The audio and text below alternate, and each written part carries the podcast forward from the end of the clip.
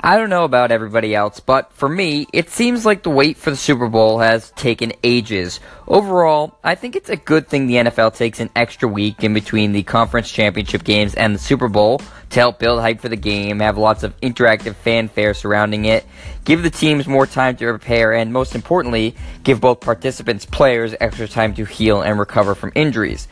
The drawback is we get inundated with so many useless stories and hot takes surrounding the game and its players that it, to a degree, takes away from the game itself. This week, we've seen plenty of examples of that phenomenon happening.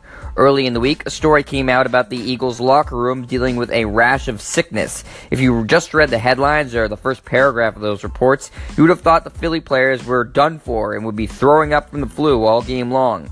Turned out the rash of sickness was nothing more than a case of the sniffles going around a few players and coaches. It wasn't an epidemic, it wasn't the eagle flu, it was a common cold that's more of an annoyance than any sort of deterrent.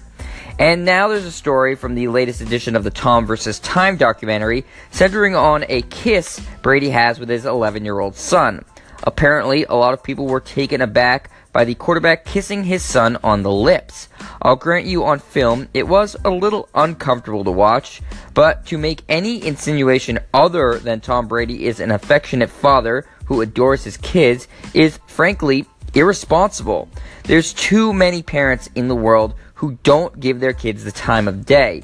And for someone who is as busy and world famous as Tom Brady to be unafraid to show the world how much he loves his son, frankly, that should be applauded rather than scrutinized. It's probably a non story any other week, but again, we get these types of things leading up to the Super Bowl.